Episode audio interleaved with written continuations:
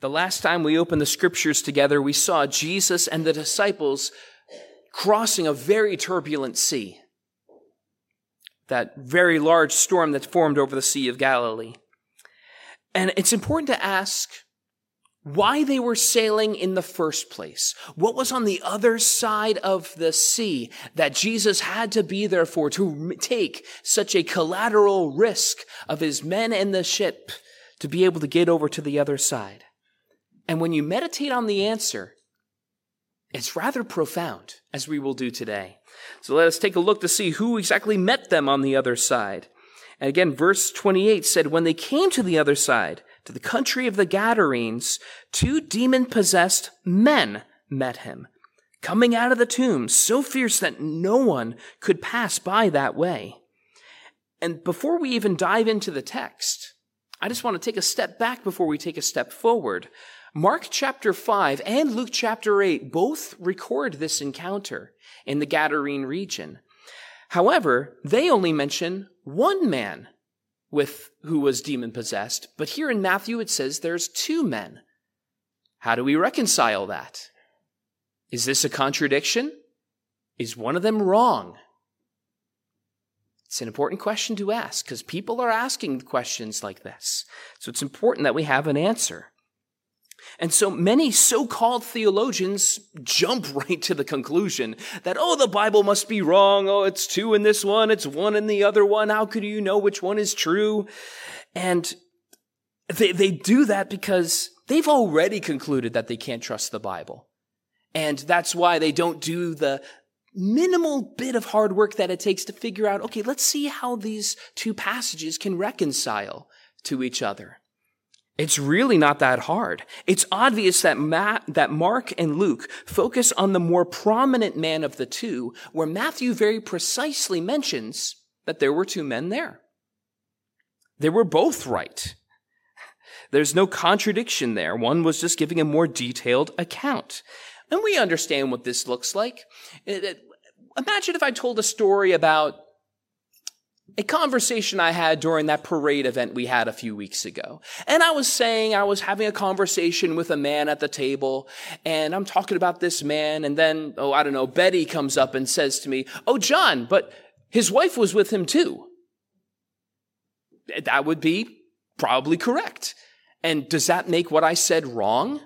No, it just means I was focusing on the man and Betty's more precise than I am, surprising exactly zero of you.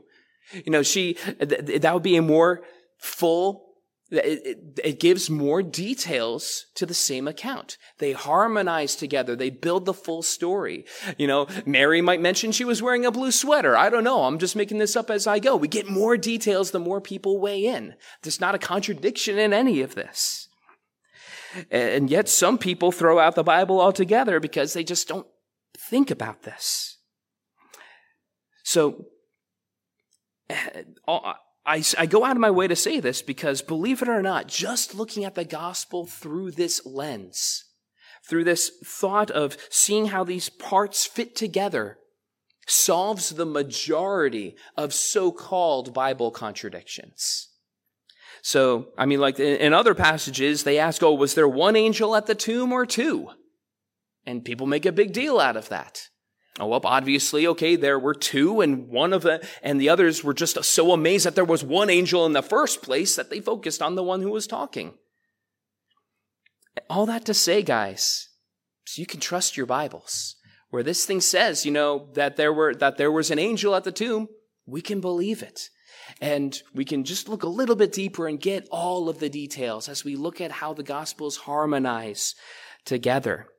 So when you see something weird on the History Channel talking about alleged contradictions in the scriptures or the manuscripts, you can just disregard that nonsense. That's all that it is. Ironically, the scriptures are not in error, but in fact, Jesus said to the Pharisees, you error, because you don't know the scriptures or the power of God. In Matthew 22, 29.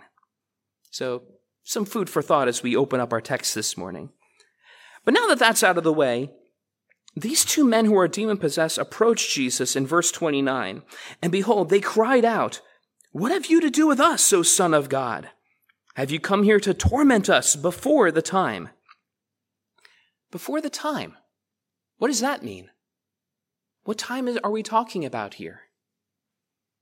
Well, that time is what we read about in our first reading, where the devil who had deceived them and thro- was thrown into the lake of fire and sulfur, where the beast and the false prophet were and will be tormented day and night forever and ever. That is that time. That is a time that is coming for all of, for Satan, all of his demons, and they know it. They know that that time is coming. Jesus tells us as much in uh, Matthew 25, 41 that the place of ultimate punishment that we just read about was originally prepared for Satan and his demons. And that day is coming where they will be thrown into that pit, and that will be the end of all evil, all temptation and sin. What a glorious day that will be. And this is a part of the beauty of Christian philosophy, that there is an end to evil. Don't let me lose you because I said the word philosophy. Don't tune out already. Stick with me for just a little longer because I'm not making a hard point here. We can all understand what I'm about to say here. Because many faiths teach that evil will always exist and has always existed. In Eastern religions, you got the yin and the yang. You got, they're both, they're two sides of the same coin. They balance each other and they always existed. Certain pagan religions believe in, um, in good and evil gods that are eternally at war with each other and one prevails for a time and then the other rises up and so forth. But you don't get that in Christianity. It actually gets even worse when you consider the atheists. As atheists like Richard Dawkins have said, there's no such thing as evil. That we're all just dancing to our DNA. When we see something that they call evil, it's not evil. It just, it's just a thing that happened. Why call things good or bad? Things just are. Tell that to the Holocaust survivors. Tell them there's no such thing as evil. We all know objectively there's such a thing as evil. By the way, I, I just have to go there. It, it, it annoys me that and burdens my heart that so many people say they reject Christianity because how can God give so much suffer, allow so much suffering in the world, so much evil in the world? And you become an atheist, and now you're saying evil doesn't exist. Think about that for a second. I, am leaving Christianity because of evil to become an atheist where there is no evil.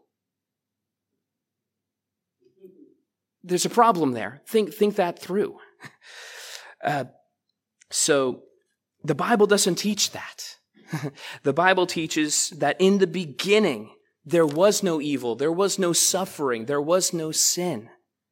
But at a moment in time, something that was created good became evil, became corrupt, and became evil.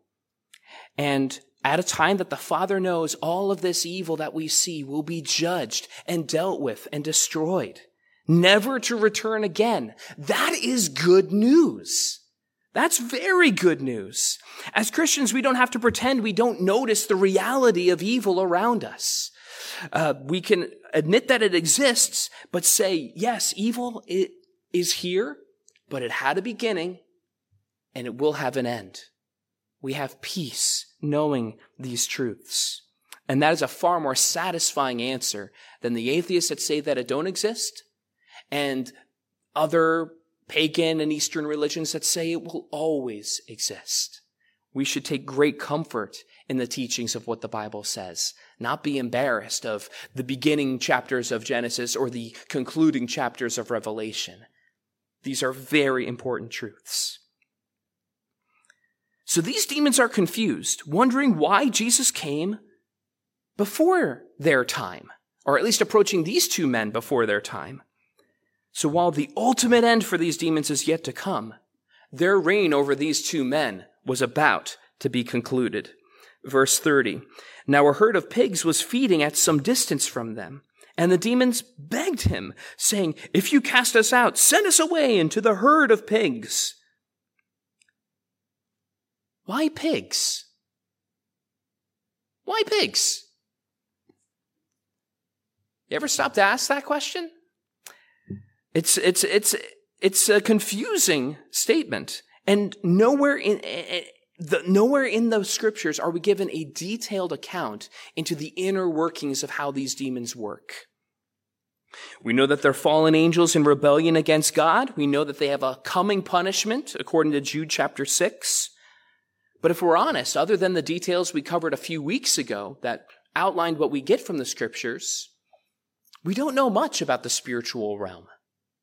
There's a lot of speculation, but there's not a lot of details for why, why pigs? Why do they have to get cast out of here and go to there?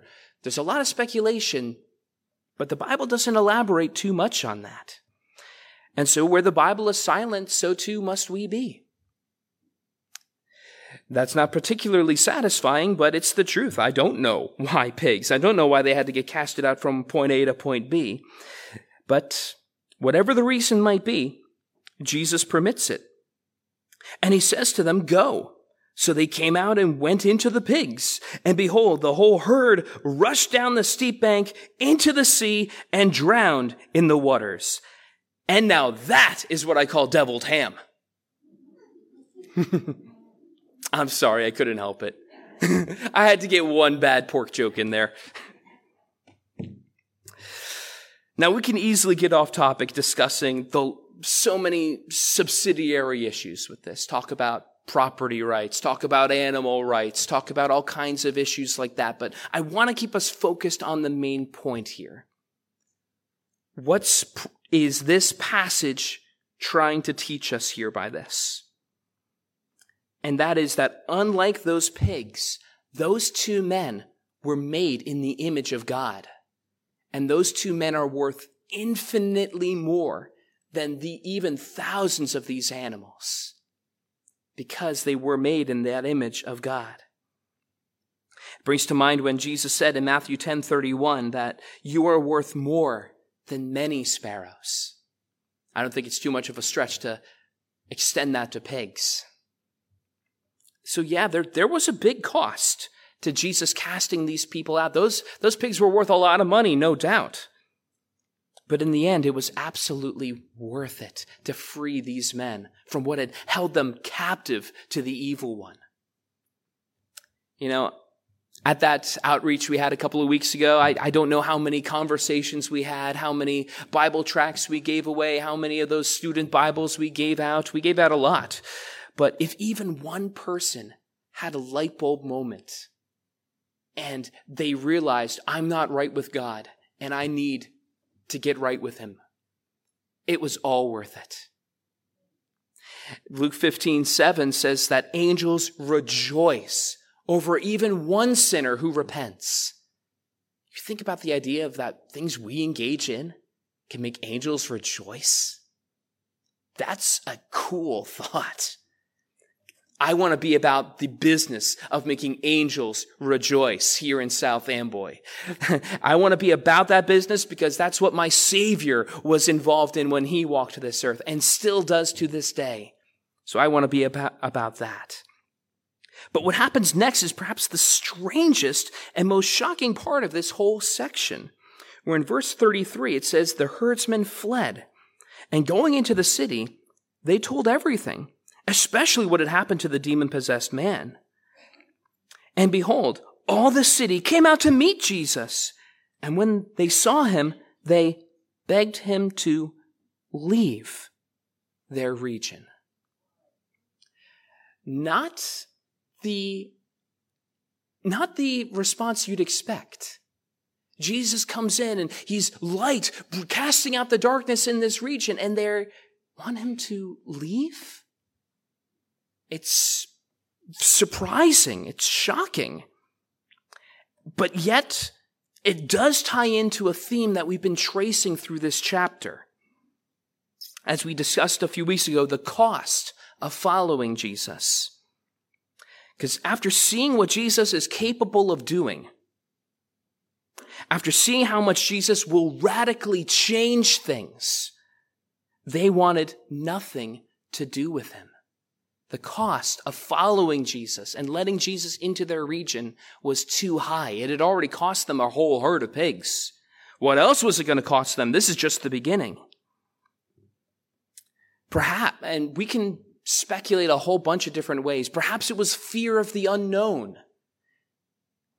We know change is an uncomfortable thought.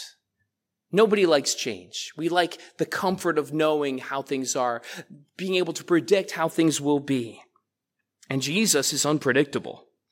When Jesus enters your life, there will inevitably be change. You can't have the Holy Spirit dwelling within you and nothing happen to your life. You can't go from darkness to light, ha- becoming a new creation in Christ Jesus and nothing happen. I mean, I, I like to think like in my own home, if you hire one of those, I don't know, house reorganizers, and they come to my house, when I walk in the front door, I'm going to notice a difference. Oh, hey, this is moved over here. That, oh, that, that's nice. That's different. Oh, you moved the couch over to this side. That really frees things up. Oh, this is very interesting. Look, if I, if something small like ordering a house organizer comes to my house and I notice that difference. What will happen if I invite the Lord of all creation, the God who is holy, holy, holy, into my life? We should each have a hard look at ourselves because if Jesus has entered your life and nothing has changed, are you sure Jesus has entered your life? One thing is for sure about these people in the Gadarene region. When people come face to face with the holiness of God, it is as awesome as it is terrifying. One just needs to remember Isaiah's reaction from Isaiah chapter 6, the inspiration of our opening hymn this morning, where the, where Isaiah sees the throne room of God and he laments and says, I am undone. I am a man of unclean lips. I dwell in a people of unclean lips and I have seen with my own eyes the King of glory. The angels are covering their faces and I have seen the glory myself. I am undone. Wow. In Luke chapter 5, after the miracle of the catch of the great fish, even Peter tells Jesus, Depart from me, Lord, for I am a sinful man. There's this admission that he is the light of the world, but yet there is darkness within us, and it, it is uncomfortable to many. What, what I'm trying to say is that once you've been in the darkness for a long time, it hurts when the lights come back on. That's what happened to these people. And they have been in darkness for a long time. So the question posed to us is not whether or not the light will shine up, uh, the light of God will shine upon us. It's what will our reaction be when it happens? When Jesus makes himself known to us. So if you still have your Bibles open, please turn with me to John chapter 3. I just want to highlight this point as Jesus worded this predicament wonderfully during his conversation with Nicodemus. Uh, keep in mind that Nicodemus came to Jesus under the cover of nightfall for this conversation. And we're going to skip over some of the familiar verses, uh, John 3, 16, 17, 18. You guys know that. I really want to focus on verse 19 for a second, where it says, And this is the judgment. The light has come into the world, and people loved the darkness rather than the light because their works were evil. For everyone who does wicked things hates the light and does not come to the light lest his works should be exposed. But whoever does what is true comes to the light so that it may be clearly seen that his works have been carried out in God. You see what this verse is saying? That men hate the light. They are opposed to the holiness of God because it exposes them. It exposes our wicked and sinful hearts. But there are those who are comfortable in the light, as that last few sentences said, that those who are in the light come to the light. As people who are of the light of the world are comfortable standing in that light, not fear of the same exposure of their wicked deeds because we know we have been forgiven. So, whatever the excuse of the people in this region was, I think it's fair to say these people loved the darkness rather than the light. They wanted to continue in their darkness, and Jesus had become a stumbling block for them. Jesus had become an obstacle to their wicked ways. And when I think about the world today, I think about all the wicked schemes that people want to carry out. I think of all the horrible things going on in the world. I see one institution in the whole world that is standing up against most of that darkness, and that is the church that where so many are falling in line with so much wickedness going on in the world, the church, the true church of Jesus Christ has risen up and stood in opposition to the lawlessness and idolatry and the wickedness of this world. Sadly, not every church. But those who are of the light are, are an obstacle to the darkness. And these people didn't wanted to get this obstacle that they called, that we all call Jesus Christ out of their way, begged him to depart from the region. However, at least one man did come to the light in this region, one of the formerly demon possessed men. We don't hear definitively about the other man in scripture, but the primary one stayed with Jesus and even asked him to follow him, to be his disciple in another one of the gospels. But yet, in a very surprising way, Jesus said no. He sent him back into the region, sent him back to testify of all the things that he had witnessed in. And I love that truth. It's, it's amazing that you can reject Jesus all you want, but he'll still send a witness after you. Now it's we're we're coming into the Holy Week season. We got plans for Palm Sunday, Maundy Thursday, Good Friday, Easter, and you guys have plenty of opportunities to invite your loved ones, your family, your coworkers to come and see, see what this Easter season is all about. And it's possible that some of them will likely reject everything I have to say. It happens, I get it. And while they might not ever see me again for the rest of their life, they're going to see you again. They're going to see you at the next family dinner, at the next holiday event, at the next time you're at the water cooler together, and you're going to have an opportunity to be a witness to them, to follow up on it, to let them know you're praying for them, to reiterate what the gospel is to them. You have that opportunity that I'm not going to have. So just because someone's first encounter with Jesus isn't positive doesn't mean that they won't respond later. That gives us great hope.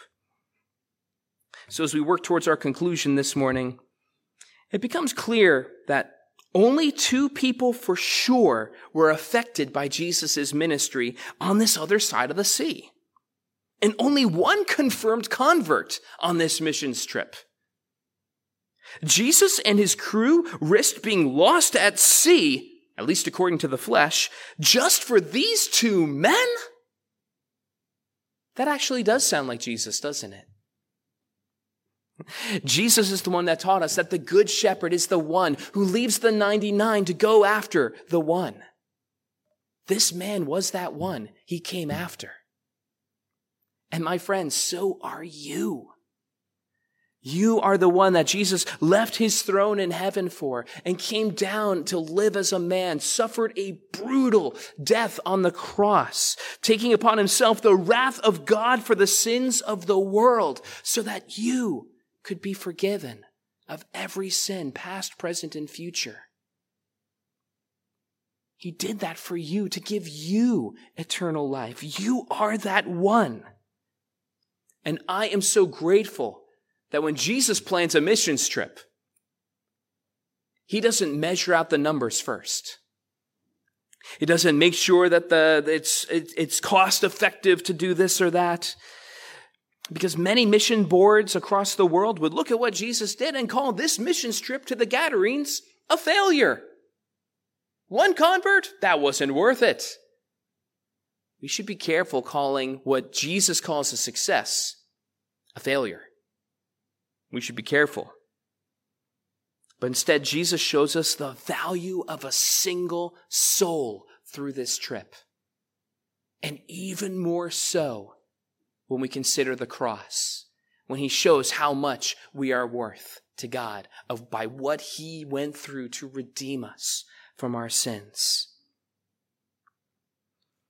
Now, maybe I'm wrong. Maybe there was a great revival in the Gadarene region that wasn't recorded or wasn't discovered yet. I, I can't say for sure. But I wouldn't be surprised if that's what happened, because that so reflects the heart of God. We serve an incredible God of grace who leaves the 99 to go after the one. I am so grateful to be that one. And I pray it's the same for each of you this morning. Thanks be to God. Amen.